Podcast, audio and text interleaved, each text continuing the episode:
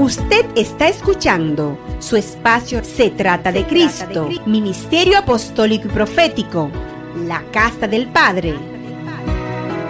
Desde el principio se trata de Cristo. Y por ese sentido, Él decidió negarse a sí mismo. Él decidió poner su cuerpo en servidumbre al servicio de su espíritu. E incluso Él decidió que su espíritu fuera gobernado por el Espíritu Santo de Dios. ¿Se entiende lo que estoy hablando? Para poder caminar como se debe de caminar. Por lo tanto, tenemos que estar enfocados. El desenfoque y la distracción son familiares muy cercanos. Cuando no tenemos un objetivo y meta, somos presas de distracción. Andamos como, si no tenemos meta, si no tenemos una diana, si no tenemos un fin, andamos dándote un vaso de aquí para allá y para acá. Pero cuando tú tienes una meta, tú sabes dónde tú quieres llegar.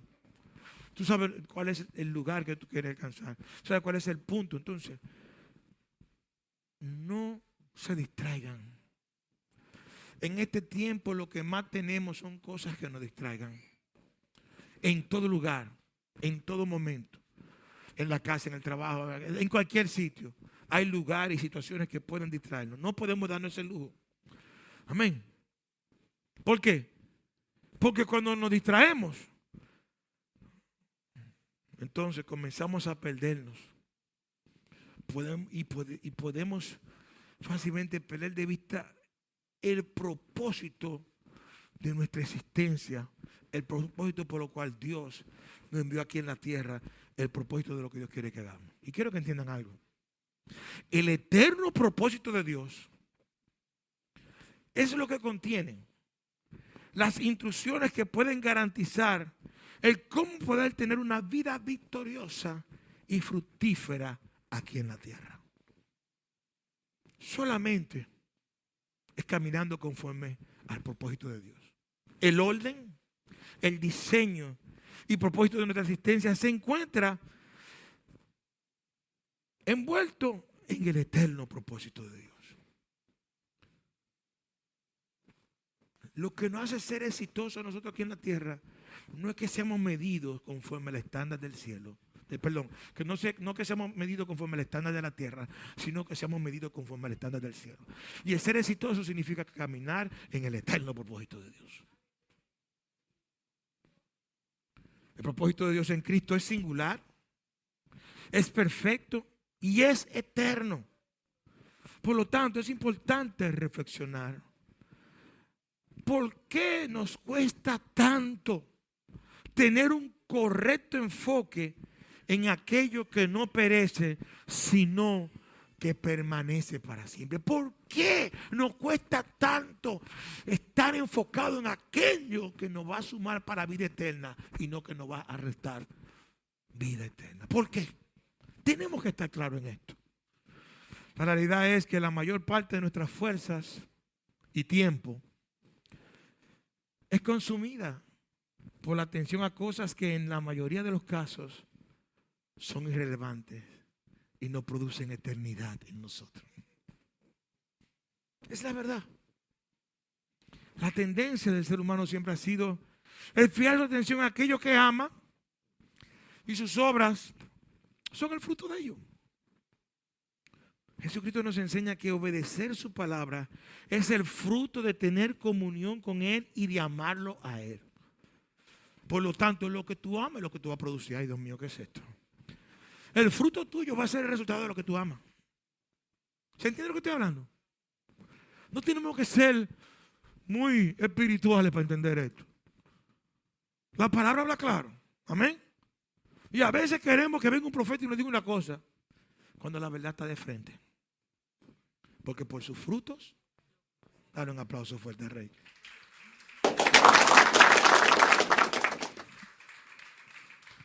Pongamos atención a los frutos para que podamos conocer a la gente.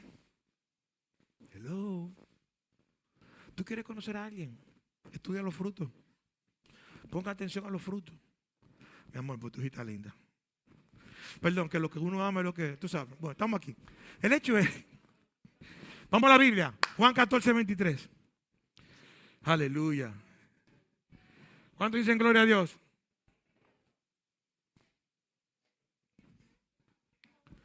Yo voy a comprometer de ya a la pastora Irene para que me haga un congreso de mujeres. Cuando venga de que me haga un congreso para acá. Amárrame eso. La va a comprometer en público delante del cielo y delante de ustedes. ¿Cómo lo ven? ¿Están de acuerdo conmigo? Me gusta eso. Dale otro aplauso fuerte al rey. Juan 14, 23 dice, respondió Jesús y le dijo, el que me ama, mi palabra y mi Padre le amará y vendremos a quién y haremos qué? Morada con quién? Di- Dile que está a tu lado, lo que tú amas es lo que tú guardas, es lo que tú proteges y es en lo que tú te enfocas, en lo que tú amas. Jesús, ¿qué es lo que tú amas? No, no es. Ese es el problema, la distracción. Ustedes ven, el problema es la distracción. En vez de estar enfocado en la mente, mira, ¿qué, qué- ¿en qué es lo que tú amas? Dime. Dime qué es lo que tú amas. ¿Ah? Y- ajá. A mí, a papá. a- yo te digo a ti que delante del cielo van a ver cosas que ustedes no van a Ustedes, oye, aquí van a suceder. Ustedes están viendo cómo es la cosa. Delante de Dios. Vamos a dejarlo ahí, vamos a volver al tema. Estamos aquí. Escuchen esto. Jesús nos enseñó esto. A lo que amamos, lo vamos a guardar. Le vamos a dedicar tiempo. Lo vamos a cultivar. Los- el fruto va a hablar de lo que amamos. ¿Verdad que sí, Elizabeth? A lo que amamos. Roy, no te estés riendo, no te voy a preguntar, ¿no? Deja tu tiguera. Amén. Entonces, y dice el versículo, vamos ahí mismo, el próximo capítulo, el 15, vamos al versículo 7, por favor. Bendito sea el nombre de Dios para siempre. ¿Cuántos creen que Dios es bueno? Al final quiero que oren, vamos a orar por el tema de este fenómeno atmosférico que se acerca, amén.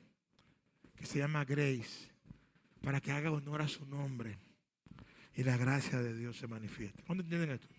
Vamos a orar al final, ¿me recuerdan eso? Juan 15, 7, ¿estamos aquí? Dice, si permanecéis en qué?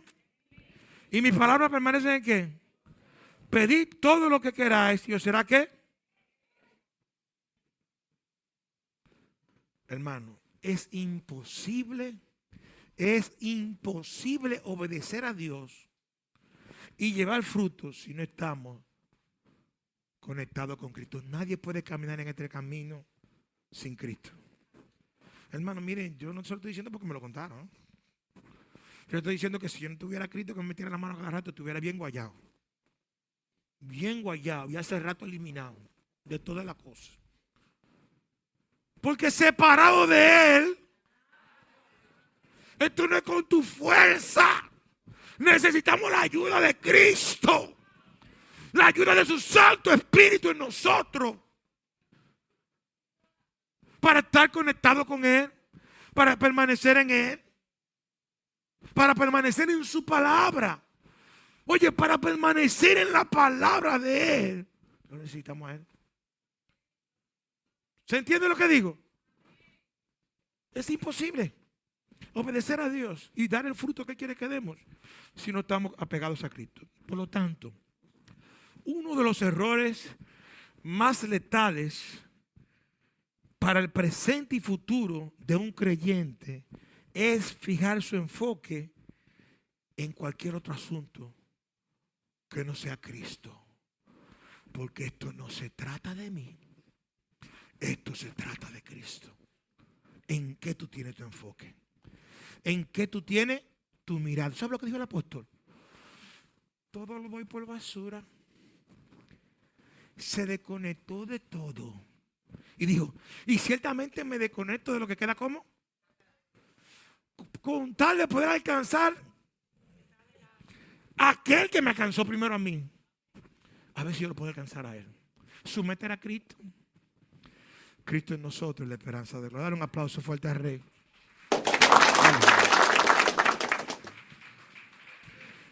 Tenemos demasiados enemigos. La distracción desenfoca de nuestra meta. La distracción nos desenfoca del propósito. Cristo tiene que ser formado en nosotros para poder ser manifestado. La distracción nos desenfoca. Amén. Dámele un dulcito al niño para que me tranquilice, por favor. Que está hablando mucho. Dámele un dulce ahí. ¿Tú quieres agua, papi? Un dulcito. Dámele un dulcito y dámele agua. Para que se entretenga. Tranquilito ahí. Que te está portando bien. Amén. Gracias, mío. Estamos aquí. Eh, por lo tanto, son demasiadas las distracciones que tenemos aquí. Demasiado. Demasiado. Que nos sacan la mirada de Cristo y perdemos el control, nos incomodamos, peleamos con la mujer, peleamos con los hijos. Oye, peleamos con el trabajador, el impuesto. Oye, son muchísimas cosas. Ayer, ayer, yo, ayer se me corre de un momento, yo estaba tranquilo, yo estaba en una montaña lejísimo, con la lengua afuera, tirando fotos, encaramado por allá, lejos. Yo no sé cómo regresé vivo por ahí, pero gozándome de la, de la maravilla de Dios. Cuando vino una llamada, pastor, un juidero, está bien, me avisan cuando lleguen. Pero ahí mismo otra llamada, pastor, ok, el cementerio. Después del cementerio, a resolver otro sitio, para un cambio, otro muerto. En eso, yo había salido con una mochilita de esta, con esa misma. Y cuando fui a la casa, estaba lloviendo, que yo que se me quedó encima de la mesa. cuando llego allá al donde me toca administrar la otra, la segunda vigilia, la segunda memoria, que yo que no tengo nadie, no hay problema, eso está dentro. Y soltamos lo que estaba dentro para afuera. Gloria a Dios. Y, digo, bueno, pues mira a en la jipeta. Que cuando llego aquí a la casa, mira a está aquí en esta casa. Pero que yo me recuerdo que yo me monté mi pasola y la, puse adentro y de ahí la saqué. No apareció. Y como que eso como que me quería saber cómo desenfoqué, cómo robarme el gozo. Llega a la casa y ni se lo dije a Pilar porque si se lo digo a ella se activa de una vez. Después, pues tú no me dijiste, mami, que no inmediatamente a eso. Eso eso que viene algo nuevo. Pero no te preocupes, que viene una tabla nueva. No te preocupes. Los lentes, sí, no importa los lentes. Los dijo, no importa los dijo. No importa lo que se fue. Eso, tiene que aparecer. Si no aparece, gloria a Dios.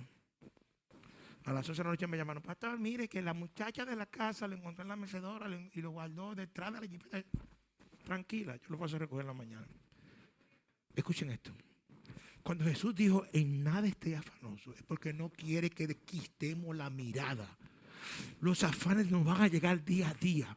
Y lo más grande es cuando queremos afanando, cuando nos queremos afanar hoy de lo que viene mañana. Oye, cada día trae su propio afán. Lirea primero con lo que llega hoy. Y no te preocupes por lo de mañana. Porque nos sobrecargamos. ¿Se entiende lo que estoy hablando?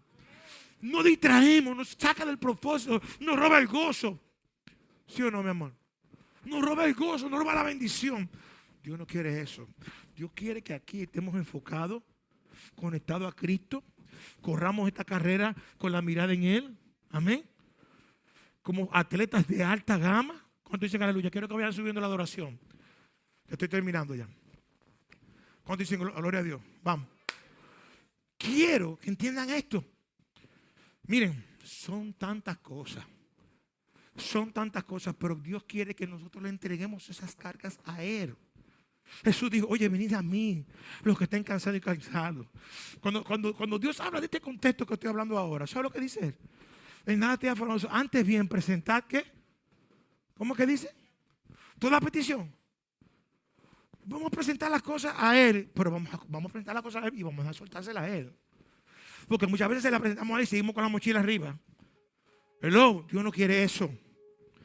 ¿Cómo vamos a correr esta carrera de la fe con una mochila llena de piedra? ¿Mm? ¿Vamos a avanzar? No vamos a cansar con los problemas, con las piedras, con las situaciones. Y a veces andamos corriendo esta carrera que Dios quiere que corramos más cargados que lo que tenemos acá. Porque cargamos con lo tuyo, con lo mío, con lo del primo, con lo del otro. No, no, no, no. Todos los problemas que vengan los recibimos y se los presentamos al Señor, ¿verdad? ¿En qué? pero descansamos en Él. No carguemos con eso. No quiero que me carguen con cosas que no tienen que cargar. El propósito eterno es lo único que tiene que tenemos que cargar nosotros aquí. Que Cristo sea formado para ser expresado. El propósito eterno es Cristo en nosotros. El propósito es la mirada en Jesús. Cumplir con la asignación del cielo. Eso es lo que tenemos que cargar. Pero ¿sabes qué? Queremos cargar lo nuestro lo del vecino, lo del primo, lo del amigo, lo del enemigo, lo del tío, el que está al frente, el que está atrás, lo de la iglesia, lo de esto. Y cuando venimos a ver, queremos correr la carrera, pero no podemos avanzar. ¿Por qué? Porque estamos qué? Porque la, oye, la concha de la tortuga. ¿Usted sabe cómo usted ha visto la carrera de la tortuga corre rápido? Oye, la concha de la tortuga nos queda chiquita y nos pesa más. ¿Ustedes están entendiendo lo que estoy hablando? ¿Se entiende? ¿Se comprende? No es que no hagamos los sinvergüenza, pero es que sepamos dónde vamos a colocar nuestras cargas. En el altar. En el altar. En el altar. Y cuando hablo en el altar, no es que tengan que venir a la iglesia en el altar. Es que vayan a la presencia de Dios. Para el altar de su corazón. Porque la canción dice, ¿a dónde iré? ¿Verdad? ¿A dónde iré? Hermano, tenemos un lugar a donde ir. La palabra dice que como hijos de Dios tenemos la mente de Cristo. Primera de Corintios, capítulo 2, versículo 16. Dice, porque ¿quién conoció la mente del Señor? ¿Quién, te, quién le instruirá? Nosotros tenemos la mente de Cristo. No tenemos. En el momento que nosotros recibimos al Señor Jesús, somos sumergidos en el cuerpo de Cristo. Bautizados en su cuerpo. Primera de Corintios capítulo 12, versículo 13. Nos somos hechos uno con Él. Y recibimos la mente de Cristo. Y no es que uno tenga toda la mente de Cristo. Pero el cuerpo de Cristo está a la plenitud de Él. Por lo tanto, aquí yo tengo una porción de la mente de Cristo. Y otra, y otra, y otra, y otra, y otra, y otra, y otra, y otra, y otra, y otra, y otra. Y en cada uno de ustedes caiga una porción de la mente del Señor. Y cuando nos reunimos con la iglesia, la plenitud de la mente. ¿Cuánto dicen aleluya? Dale un aplauso fuerte al Rey. Nosotros no estamos sujetos a una mente carnal, limitada, ni mucho menos egoísta. Nuestra mente está sujeta a la obediencia a Cristo. Segunda de Corintios 10:5 dice de la siguiente manera: derrimando argumentos y toda altivez que se levanta contra el conocimiento de Dios y llevando cautivo todo pensamiento a la obediencia a Cristo. ¿Cuántos dicen aleluya? ¿Cuántos dicen gloria a Dios? No, que yo te. Alguien me está diciendo que haga esto. Oye, te puede decir que haga lo que sea. Si el pensamiento no está alineado a Cristo, cógelo preso. Ponle una cadena. Ponle unas esposas y llévalo cautivo. A servidumbre. A la obediencia. ¿A quién? A Cristo. ¿Cuántos dicen amén?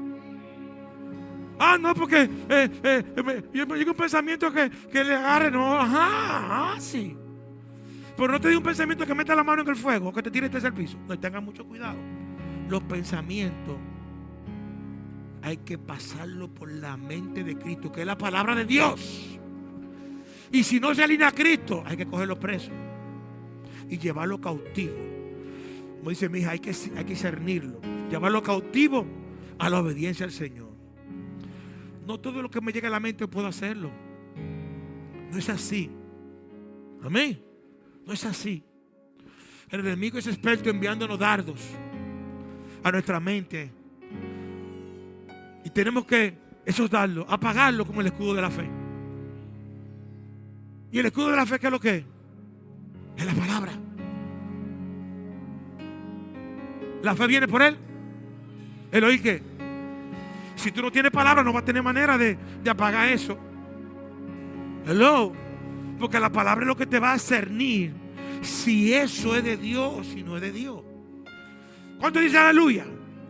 Y la palabra es lo que va a apagar la mentira. La verdad es lo que va a desactivar la mentira. Si no conoces la verdad, cualquier mentira se convierte en una verdad barata.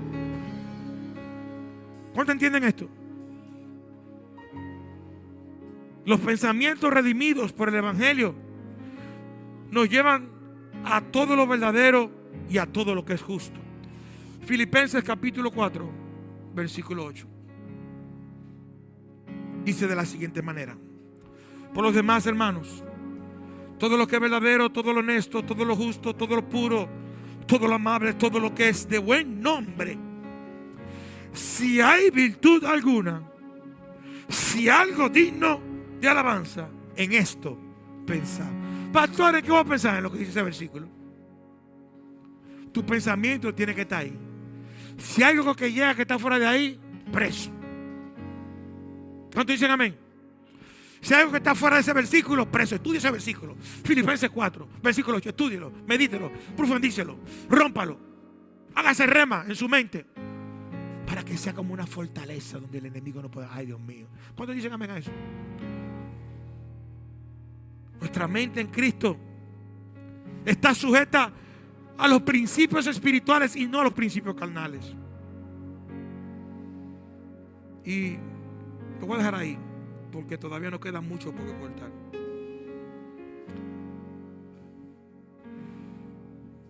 Vamos a... Tenemos que tener cuidado. Los niveles de distracción en este tiempo están bien altos. Y la distracción es un enemigo sutil del propósito de Dios en nuestra vida. No podemos darnos el lujo en este tiempo de ser distraídos por las cosas que perecen con la intención de descuidar la mirada de lo que no perece y permanece para siempre. Pónganse de pie. Vamos a orar.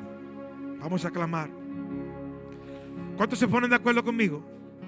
Padre, estamos aquí delante de ti, puestos de acuerdo, Señor, contigo. Porque tenemos dos peticiones que queremos presentártela en tu altar. Nos acercamos confiadamente a tu trono, al trono de la gracia, en el que podamos encontrar auxilio, socorro. Primera petición que queremos hacerte es por nuestros hermanos de Haití. Oramos por ellos, Señor. Para que tu poderoso espíritu le dé convencimiento de pecado, de justicia, de juicio. De manera tal que ellos puedan arrepentirse, Señor, y renunciar a los pactos antagónicos y satánicos que por generaciones han dominado sus vidas, sus mentes, sus gobiernos y esa nación. Yo sé, Señor, que si ellos se arrepienten de esa idolatría, cosas grandes van a suceder en esta nación. Tu palabra dice claramente en Crónica 7:14 que si nos humillamos,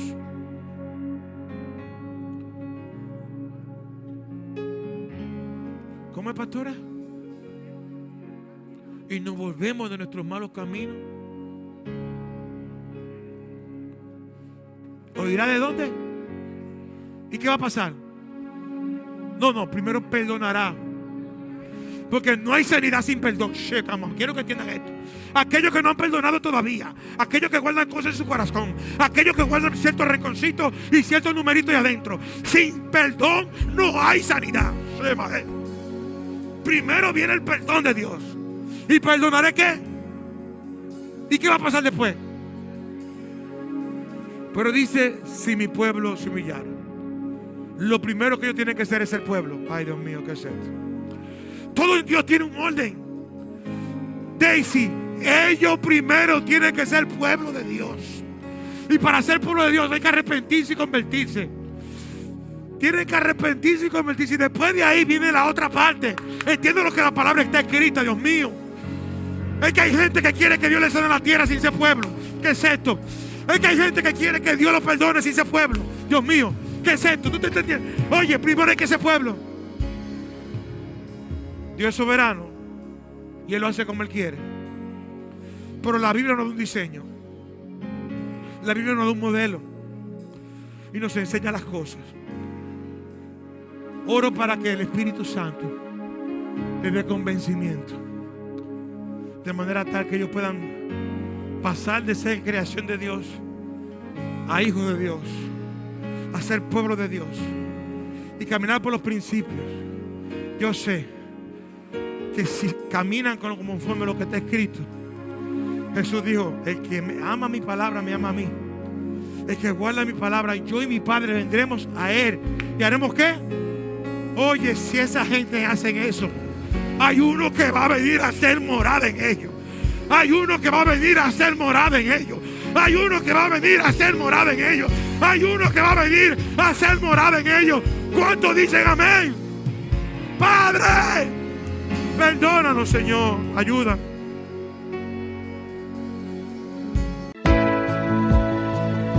Usted está escuchando su espacio Se trata de Cristo, Ministerio Apostólico y Profético, la Casa del Padre.